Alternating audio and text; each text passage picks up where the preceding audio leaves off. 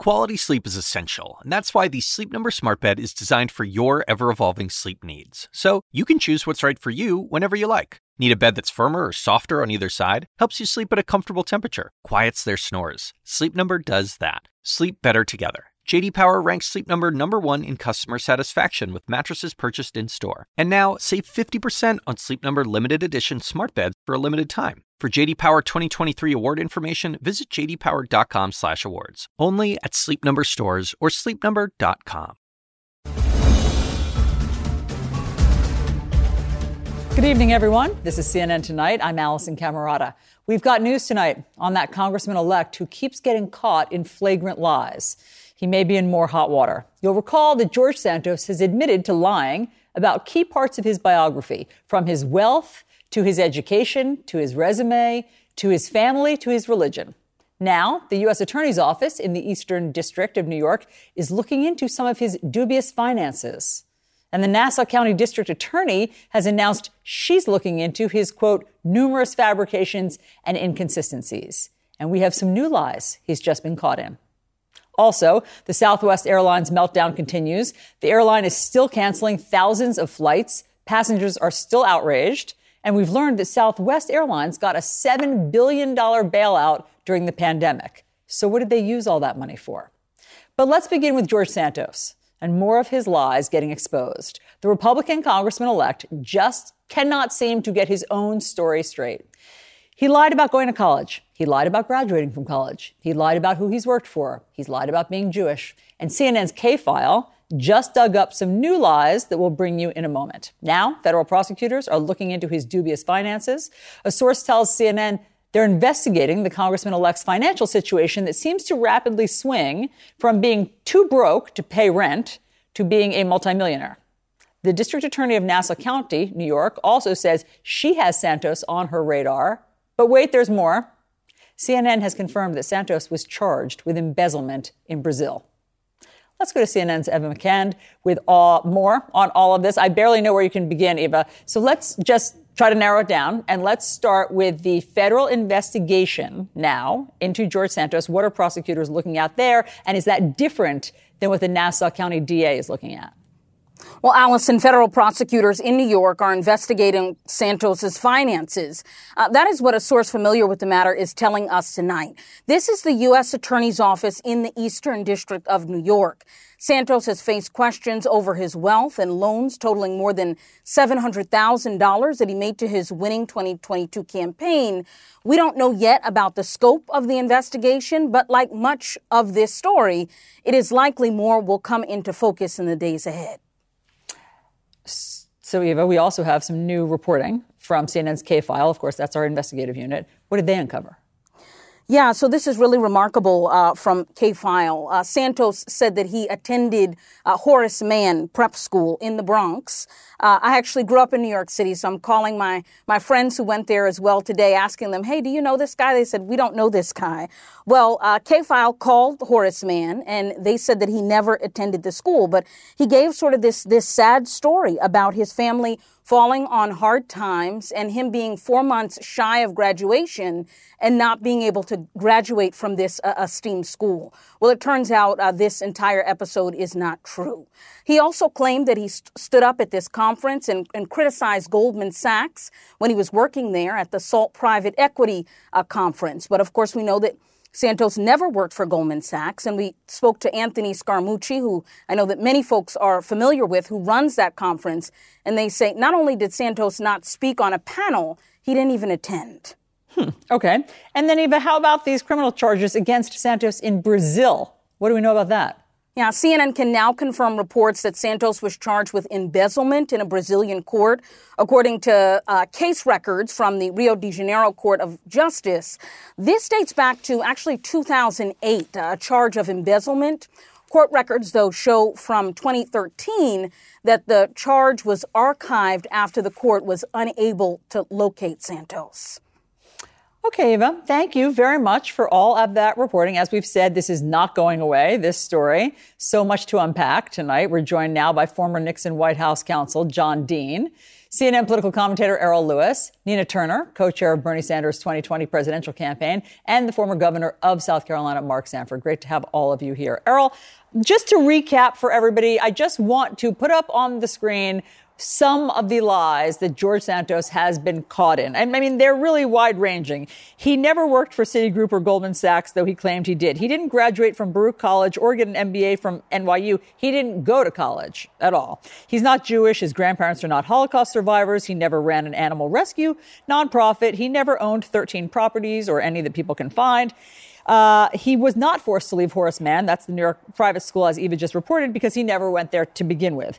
Um, oh, and by the way, as we've learned, CNN can confirm he was charged with embezzlement in Brazil for forging an elderly man's signature on checks that were not his. So I think that you wouldn't want this person to be a lawmaker in your country's capital.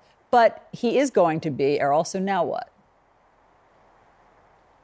Well, now what? There are a couple of different possibilities, Alisyn. One is that he does get seated and he serves, and uh, if the law catches up with him, then and possibly only then would his fellow members of Congress decide to take action against him. The last member of Congress to be kicked out was James Traficant, and that was a long time ago. This is a generation ago, and that was after he was convicted on 10 federal fraud charges. So you can be under quite a cloud and still exist in Congress. You can ask Matt Gaetz about that. There are any number of members who are being investigated at any given time, facing very, very serious charges. So that is one distinct possibility that the, the lies that this man has told and the investigations of those lies are likely to have some consequences. I mean, honestly, while it's it's very attractive to look at the embellishment and so forth, and I think people can kind of understand that, I guess maybe on some emotional level, wanting to seem like you're more than you are and fake it till you make it. But the ones that involve the the, the charges and the lies that involve money are going to get him in a lot of trouble. When you raise money for animal rescue and none of the money makes the, its way to where it's supposed to be, that's when you get into real trouble. And I think those are the kind of charges that the prosecutors are going to look at most closely. And that's the kind of thing we're seeing start tonight. Governor, um, why haven't we heard anything from Republican leader McCarthy? Does he is he okay with all of this? Why isn't he saying anything?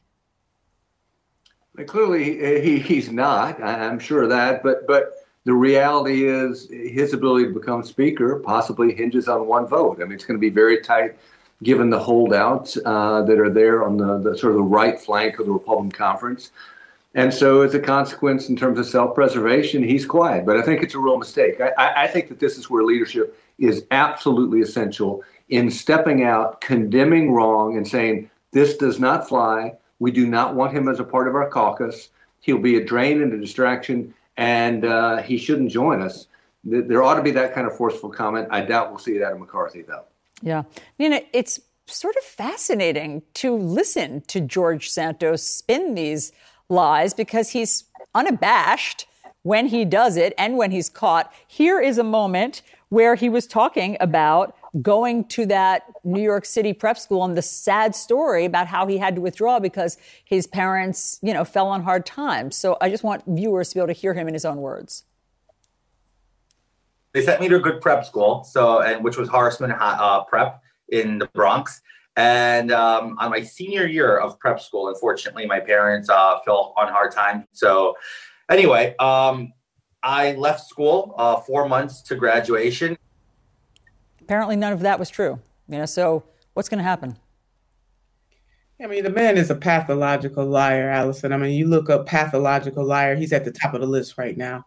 And if the governor's contention is correct that for self-preservation, uh, McCarthy is just going to let this go on without speaking speaking out and up against this and saying that we don't want this man here, then that is a very sad commentary and condemnation on the GOP leadership itself. The people who are going to lose out the most are the voters who voted for this fraud because they did not know that he was a fraud. But now that the truth is out, the Republicans should be calling for this man to have some decency and step down. I mean, there are lies and then there are damn lies.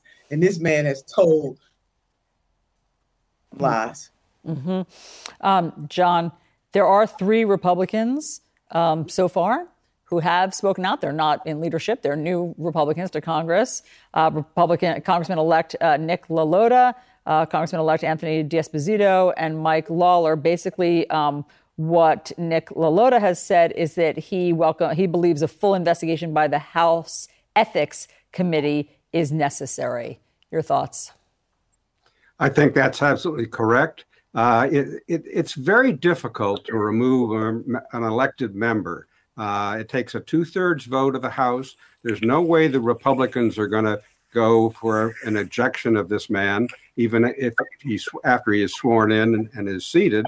So he's going to wrap himself around uh, his patriotism, his uh, seat in Congress, and claim they're coming after him as something something of a defense. And it might work a little bit for him, but he's got both the federal and state governments now investigating him. He's in a heap of trouble. Uh, he may well have committed wire fraud by putting up false advertising to entice donors. Uh, that's a serious offense. Uh, he may there endless potentials in New York election laws that he might have violated. So I don't think he's going to survive, but I think that uh, Speaker would be McCarthy is going to get his vote. Mm. Errol, it's incredible that there is no process for getting rid of someone who is th- has this flagrantly violated the public trust. I saw today a petition going around um, among, I think, voters in his district trying to, I guess, write him out of the position, but I don't even know if that's possible. Yeah, we don't have any legal provisions for this. This is a, a highly unusual situation. Uh, and, and frankly, the timing of it is unusual. For this to all come out after the election, but before he's been sworn in. I think that's probably the most unusual thing about it. Uh, you know, plenty of politicians get caught lying after the fact. Uh, but in this case, he's not quite a politician yet until he takes that oath of office. Uh, once he does, though, um, John is exactly right. I mean, he's he'll be ensconced and he'll have uh, a couple of new privileges that he won't be able to, uh, that we won't be able to sort of uh, pass through or crack through. He even has a relative immunity speaking privilege as long as the statements are made on the floor of the House. So he can spin all kinds of stories uh, and have relative immunity as a member of Congress. So we're, we're in we're in a very tough uh, uh position. This is intended to be self-correcting, though. The system is intended to be self-correcting. I wouldn't like George Santos's chances at reelection, uh, or if, for example, if the seat were vacated and he tried to run again um, I, I, don't think he'd get very far. And I think ultimately that's the way the system works. Hmm. Governor, what committee is he fit to sit on in Congress? None. And, and that's something that McCarthy could do is to not seat him on a committee. Um, uh, it's that's ultimately a leadership prerogative, and uh, it's something I would, you know, encourage uh, leadership to exercise. Um, we will see. But again, I think this is the, the, the bigger conundrum that I think we're all dealing with at this time, which is I, I, think that to some extent Trump reset the bar on the value and significance of truth in the political process. And we see in here in its aftermath effects like this that I think in a day past, going back to John Dean's time and other, wherein people would just say they'd uprise, this has got to end. You'd see a, a, a, much stronger pushback at the local level, and maybe that'll come next, and you'd see a much stronger pushback at the leadership level tragically, we've not seen that thus far. You know, what about that? Has integrity sort of lost its way now? Alisyn, this is outrageous. I mean, that leadership does not have to follow the path of President Donald J. Trump. But McCarthy, all he cares about right now is getting that one vote and basically constituents of the of the of the third district in New York. That is the problem. This Trump is not the problem. You know, I'm not disagreeing with the governor in terms of resetting the bar, but McCarthy can do something different. He can put the pressure on this man. He needs to have some decency, and the GOP needs to have some decency to say, "Look, we don't want you here. Go." Put the pressure on him and tell mm. him to stand down. But he's not going to do that because all he cares about is being the next speaker of the House. John, maybe yeah, maybe uh, maybe Kevin McCarthy will do it right after he uh, right after George Santos votes for him. Can he get rid of him then? Well, as I say, you can't. You, it's very difficult to expel somebody from the House. What they can do is not give him a seat on a any decent committee. They can uh, put him in charge of janitorial services or something like that. Uh, but I think that uh, we we have a Republican Party today that Trump somehow convinced should have no shame. And they don't. It's not the Republican Party I was once a member. uh, or the governor. Uh, so it's a different time. And this man seems to get out there and say anything he wants to, and no repercussions and no personal uh, anxiety about his behavior. So it's really quite striking. And the system isn't built for these kind of people. Yeah. Well, I made a prediction last night and it has come true, which is this story is not going away. So I predict there may be even more chapters with George Santos. Thank you all very much for all the insights on that. Next, we have more revelations from the January 6th committee testimony about how Donald Trump suggested a blanket pardon for some of the rioters at the Capitol.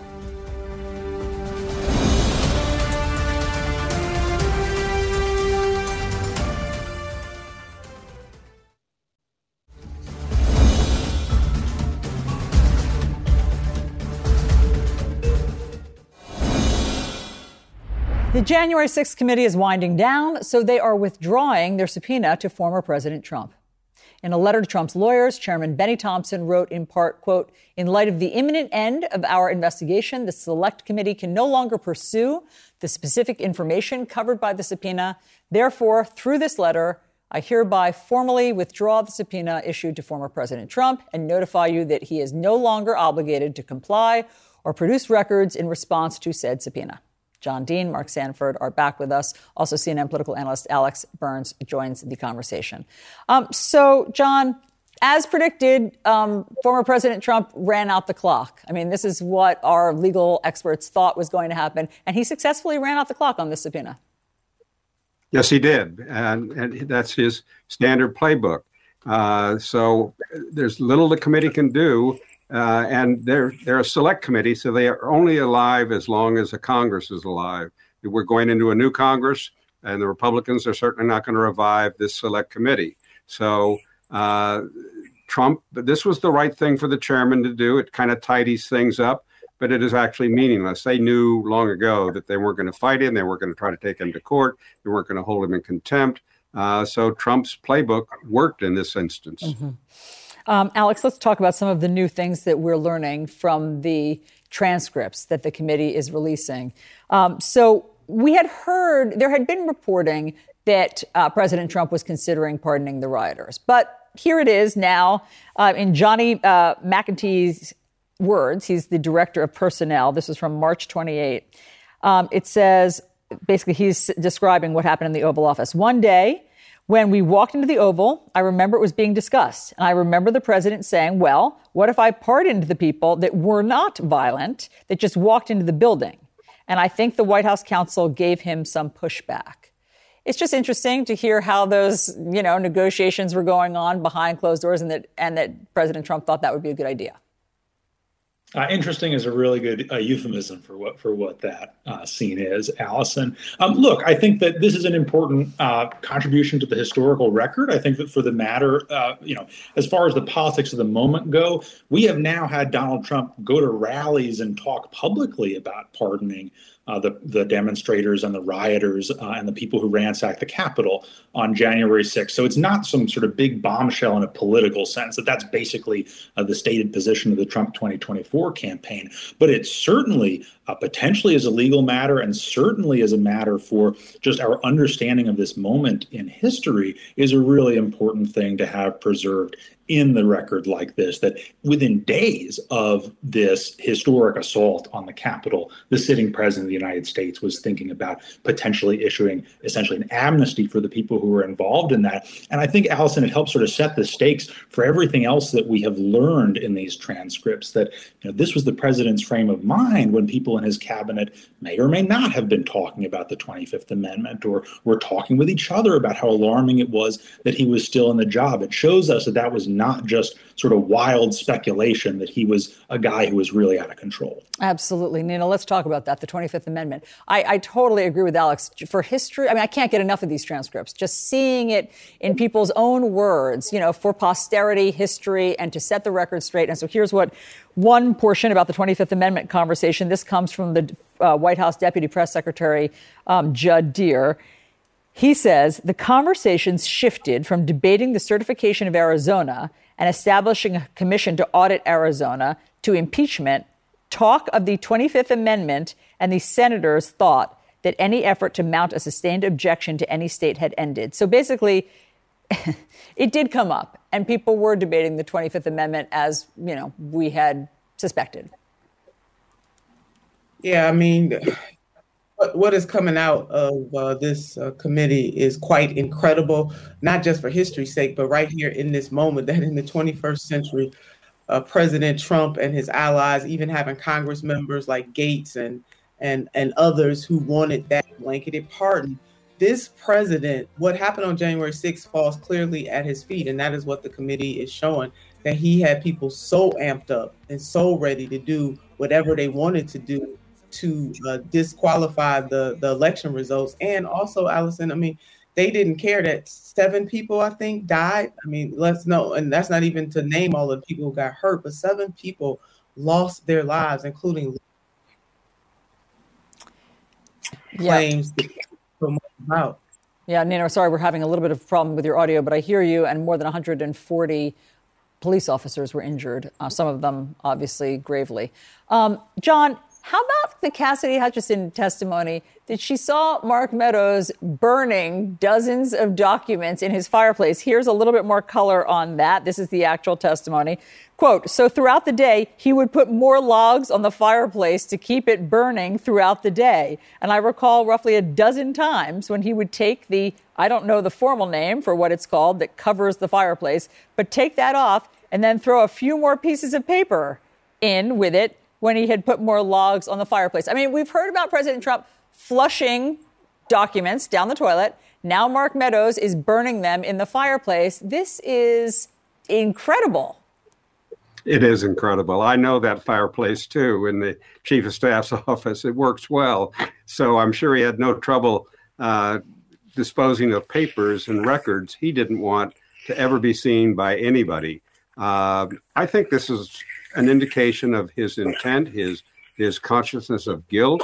Uh, if he is not cooperating, and there's some who suspect he is, uh, this is the sort of thing that'll come up, and he'd be quizzed on in a grand jury at some length to explain this. Uh, he'll probably deny it, but uh, I think Cassidy Hutchinson's a good witness, and others who cleaned out that fireplace may have further evidence on it. Hmm. Um, Governor, what jumps out at you from everything we've seen now from these transcripts? I guess two things. I mean, one, if you start with crazy, you end with crazy. And uh, it, it, just remarkable given the entire tone and tenure of the, the, the, the Trump White House some of the way it spilled out into people who, uh, frankly, I thought to be good folks. I mean, I, I served with Mark Meadows, and you know, he's a decent guy, and yet, you know, you get in the wrong environment, and and things start being condoned that aren't right, and you start getting pressures in the wrong places, and and good people, what I perceive to be good people, end up doing horrific things. And I think this is an example of how leadership from the top sets the tone and sets the bar, and a lot of people end up following in very, very strange directions burning stuff in the fireplace is crazy and nothing I would have imagined out of Mark Meadows.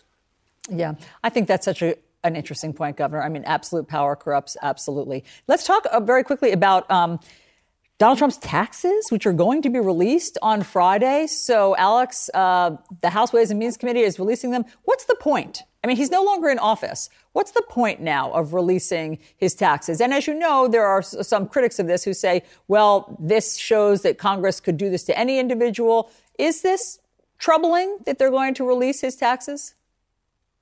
Well, first of all, it does show that Congress can do it to any individual because Congress can do it to any individual. That's not something that's new as a result of what the Ways and Means Committee is doing right now. That was already the case. And what the committee has done, uh, what Chairman uh, Richard Neal uh, and, and the staff of the committee have done, uh, is show that really the law does apply to the president and his relationship with the House. Uh, at this point, they show that they had a legitimate legislative purpose to see if the president was properly audited as presidents are meant to be. And I do think, you know, we started this segment talking about uh, a point, uh, a way in which Donald Trump managed to sort of run out the clock on the subpoena from the January 6th committee.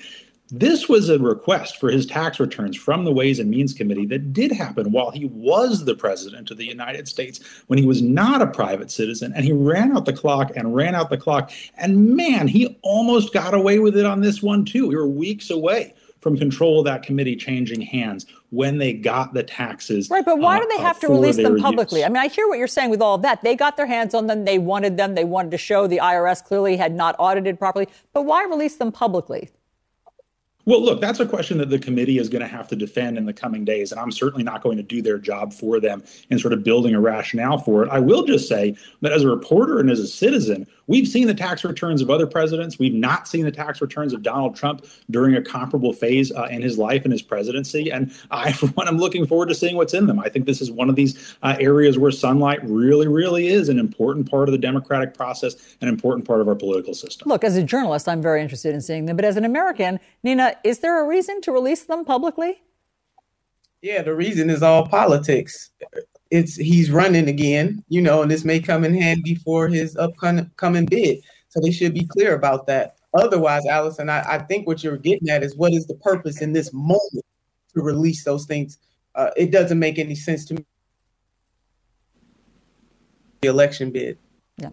Uh, folks, I mean, if I could just jump in on Yeah, that, though. yeah, like, quickly. Yeah, yeah. there- yeah, I mean, the reason to do it now is because they can't do it in two weeks because the committee uh, changes hands uh, at that point, right? And I, for one, I think we should sort of lower our expectations that there's going to be some nuclear bombshell in this because I think we know a lot about what's in his tax returns, and now we're going to get to look under the hood. yeah, go ahead, Governor. Yeah, I mean, there, there are two reasons to release him. One is this is exactly what he said he would do as a candidate, and it tries straight into the Santos story on truth mattering. And what we say as candidates ought to be something that plays out when we're in elected office. So, one, it said something he said he'd do. Two, it's a 50 year tradition that's been upheld by Republican Democratic presidential nominees on both the Republican and Democratic side for 50 years. And the idea that we take a walk from that, I think, is a mistake. I, you know, I released my tax returns twice as, as gubernatorial nominee in South Carolina. Uh, I I think it's a good tradition, and I don't think it's wise to walk back. So I think this is a tradition we've had for 50 years. It's a good idea to keep it out and in place and in public. John, I'll give you uh, the last word. This is just a tradition that the House Ways and Means Committee feels strongly about preserving, or is this, you know, retribution or political, a political maneuver on some level? I think they could not do it, but they also have a technical reason to do it. They're turning them over to the House. They're going to be printed uh, on Friday in the congressional record. So they are, in essence, public uh, when they follow their own rules. Okay, folks, thank you very much. Great to get all of your perspectives. Now to this thousands of Southwest flights canceled again, and thousands of passengers with lost luggage still. Coming up, we're going to introduce you to one passenger that we're calling the luggage fairy, and you'll see why.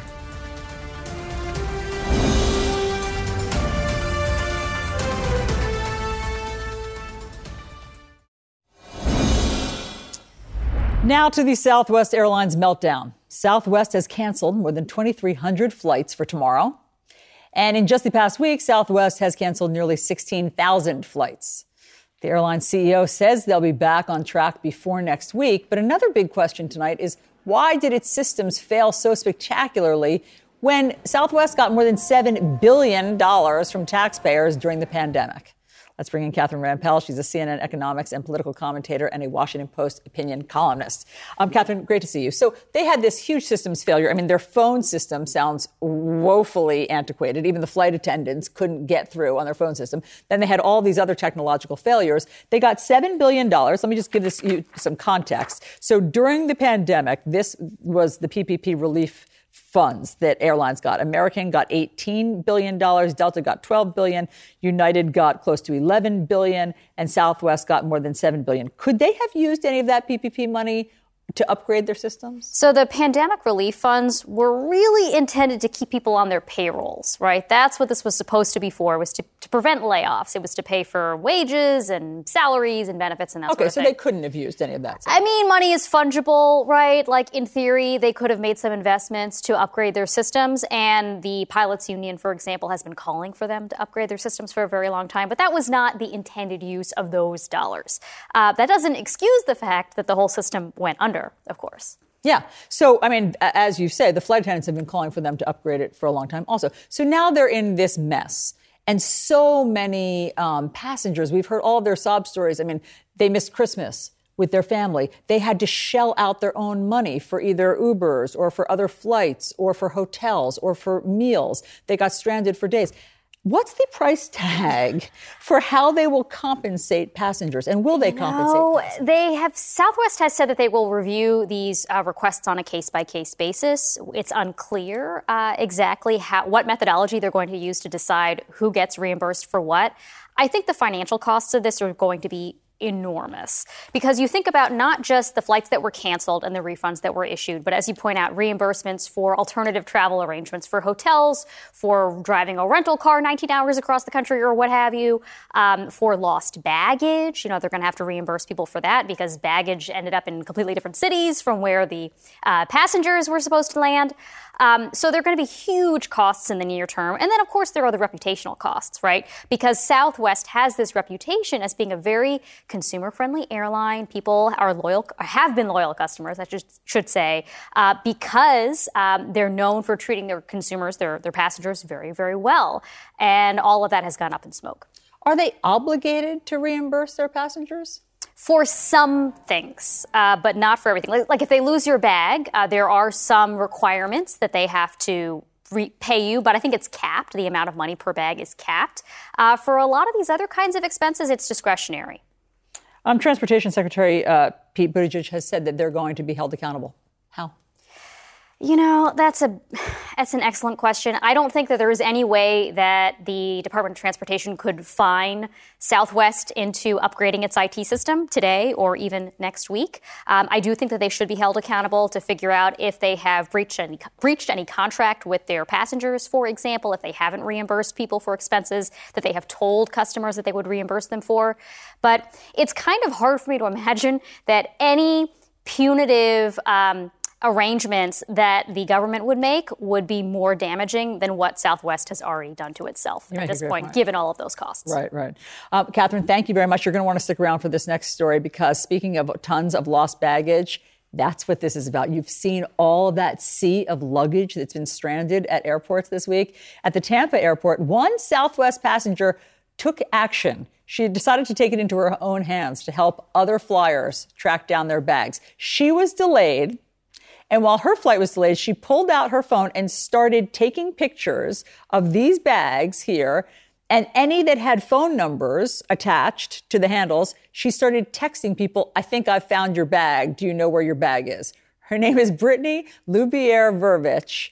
We call her affectionately the luggage fairy. Brittany, how are you? I'm doing well. How are you? I'm doing well. I understand that you were trying to go from Tampa to Tucson and mm-hmm. you you your flight was delayed, delayed like perma delayed. And so why yes. did you decide to just start wading through that sea of luggage and texting people? So we were upstairs in the terminal and then we waited in line for a long time and there was long lines upstairs because people were trying to rebook flights or try to get their bags off the planes or something like that. And then we got to the front of the line after waiting, you know, over an hour, and they said, no, you need to go down to baggage. So we got in that queue, which was over an hour, well over an hour.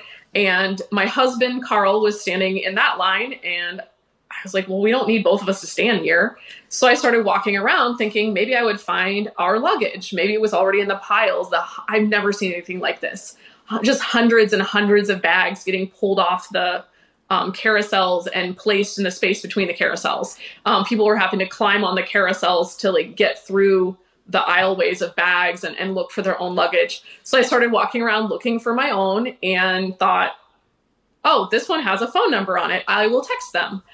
And you know, I texted as many people as I could. How many? How many um, people but did you it text? was a small thing.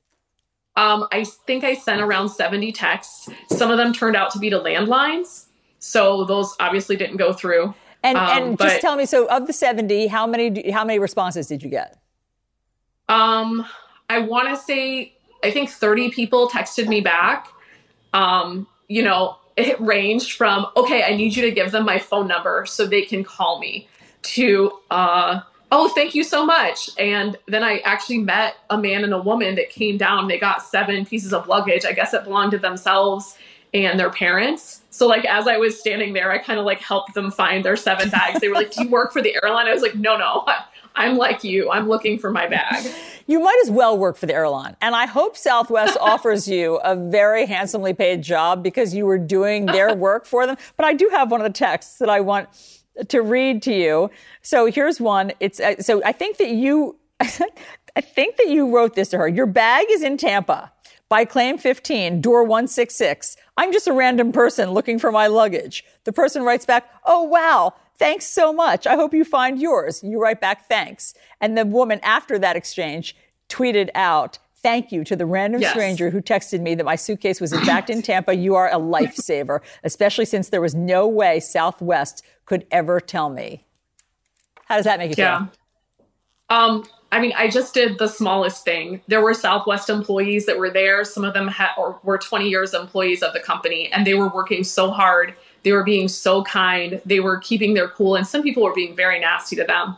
Mm. Um, even though they literally had no control over it. These are the you know the the people that work in baggage, the people that are taking the bags off the carousels, the people that are pulling the bags out of the bellies of the plane, um, customer service agents. They were all working so hard. One woman had been there like over 24 hours. She said.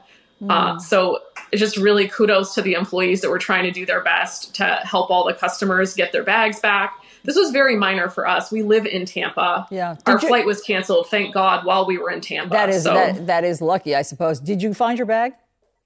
Yeah, we it took us about, I believe, four or four and a half hours to find our bag from the time we went down to the time we started standing in line. And, so we did get our bags back. And Brittany, and, I mean, um, I, I, don't know if you heard me talking to our guest earlier, but do, what do you think Southwest should compensate passengers for all of this mess that people have endured the past week? I mean, they they need to get people home first. Uh, they need to get people their luggage first. All the rest of it is like down the road. You can't compensate everybody for everything. If the people just stop booking with Southwest, that's a huge loss in and of itself. So I don't know if you can really put a dollar amount on that. It would be great if they could, you know, reimburse for a rental car or something like that.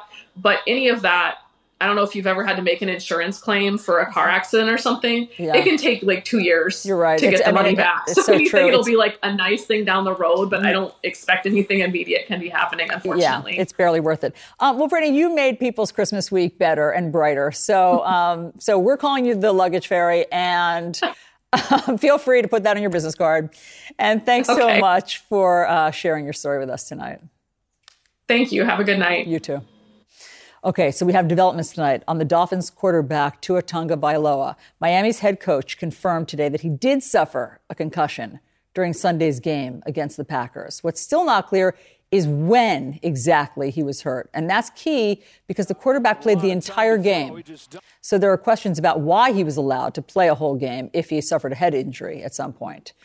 It's important to note that Tua's first health scare this season in September prompted changes to the NFL's concussion protocol, changes to try to ensure that players with head injuries are not allowed to continue to play through them. So the NFL says it has now launched a joint review of this incident with the players union. Coach Mike McDaniel says earlier, said earlier that he and the staff did not notice anything wrong with Tua until they reviewed the film hours after the game and then questioned him. It's uncertain whether the quarterback will play in Sunday's pivotal game against the Patriots. Okay, so next, another health scare to tell you about. Pope Emeritus Benedict is said to be very sick tonight. So we have a report from the Vatican right after this.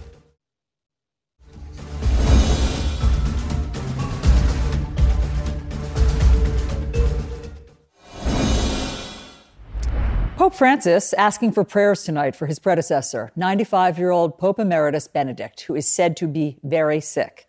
Pope Benedict made history nearly a decade ago as the first pontiff to step down in nearly six centuries. CNN's Delia Gallagher has the latest developments from Rome.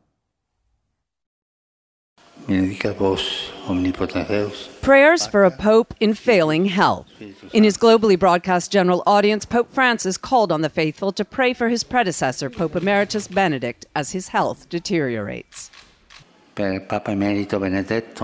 I want to ask you all for a special prayer for Pope Emeritus Benedict, who sustains the Church in his silence.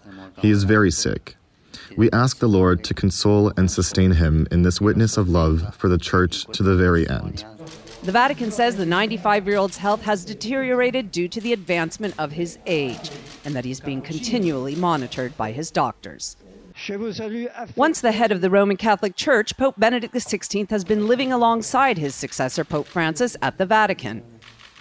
After making the almost unprecedented decision to resign from his role as Pope in 2013. Announcing that decision, Benedict said his choice to step down was made due to his lack of strength of body and mind. The decision I have made after much prayer is the fruit of a serene trust in God's will the deep love of Christ's church. I will continue to accompany the church with my prayers, and I ask each of you to pray for me and for the new pope. With that resignation, Pope Benedict became the first pope to step down in nearly 600 years, but retained his title and continued to dress in the papal white and make occasional public appearances. Born Joseph Aloysius Ratzinger in Germany, and a childhood spent under the shadow of Hitler's Nazi regime, Pope Benedict XVI has sometimes been a divisive figure, unflatteringly referred to as God's Rottweiler in his conservative defense of the faith. He was cardinal and pope during the years when the Catholic Church's sex abuse scandals came to light, and he spearheaded the Vatican's efforts towards a zero tolerance policy. However, after his retirement, he suffered a reputational blow when the church commissioned report found he knew and failed to act against a pedophile priest while he was archbishop in Munich 40 years ago. Benedict denied the allegations. Even after his resignation, he continues to be a towering figure in the Catholic Church, and as his health declines, there'll be many sending him their thoughts and prayers. Delia Gallagher, CNN, Rome. And we will, of course, keep you posted on the Pope's health. Next, we have a lighter story. Have you ever struggled with the company's customer service department? Well, now you can hire a quote Karen to do that for you. We'll tell you how right after this.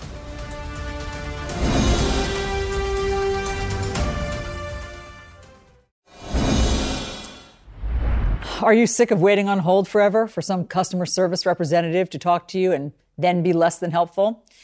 What if you could get someone to do it for you? Someone who won't take no for an answer Sounds like a job for a Karen.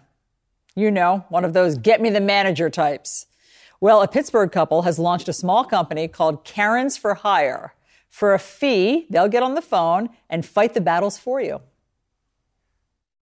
We had somebody who reach out, you know, reach out to us and say, um, you know, I have to call, I have to make this phone call, but I have a thick accent. And anytime I call these people, they, they take advantage of me. So, you know, we were able to step in and we, you know, it was a male. So you know chris was able to call. He said you know i don't have an accent. You know i can i can be that fair voice for you.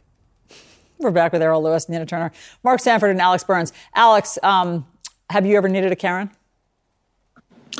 um, I think I have, but you know, Alisyn, I think I would, I think I would have regrets about deploying one. I can just say in my own customer service experience, uh, I have never regretted being patient uh, and and sort of polite to people who work in customer service. At tough jobs, it's not their fault when the companies uh, are just awful uh, behind them. And the ones that I do regret are the ones where I lost my patience and acted like I don't know if you can say this word on television. I think you can, but a jackass. Uh, and those are the ones I regret. I would not want to outsource that job to somebody else. Not you, Alex. You're a saint, as we've all learned just now by the fact that you are nice to customer service people who keep you on hold for 12 hours. I mean, how many of these Southwest passengers could use an army of Karens to help them try to find their luggage, et cetera? Governor, your thoughts?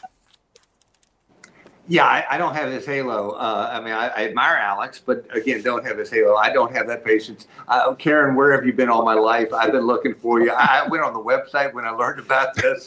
It looks spectacular.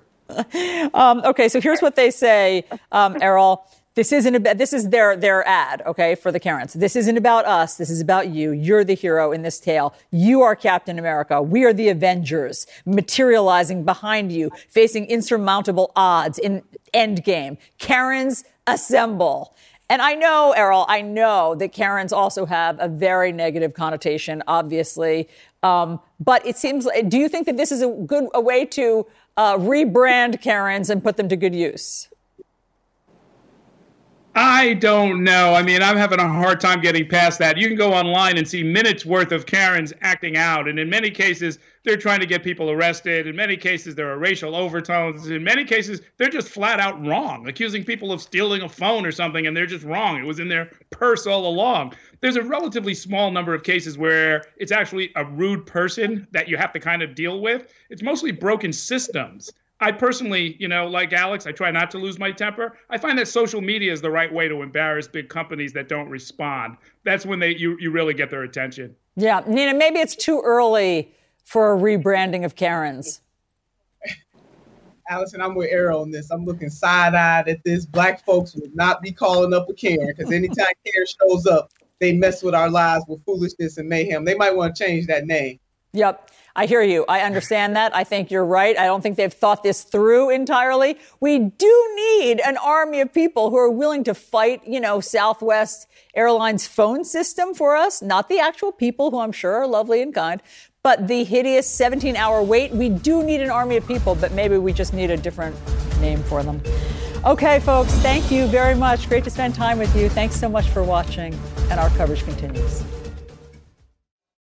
Quality sleep is essential, and that's why the Sleep Number Smart Bed is designed for your ever evolving sleep needs. So you can choose what's right for you whenever you like. Need a bed that's firmer or softer on either side? Helps you sleep at a comfortable temperature, quiets their snores. Sleep Number does that. Sleep better together. JD Power ranks Sleep Number number 1 in customer satisfaction with mattresses purchased in-store. And now, save 50% on Sleep Number limited edition smart beds for a limited time. For JD Power 2023 award information, visit jdpower.com/awards. Only at Sleep Number stores or sleepnumber.com.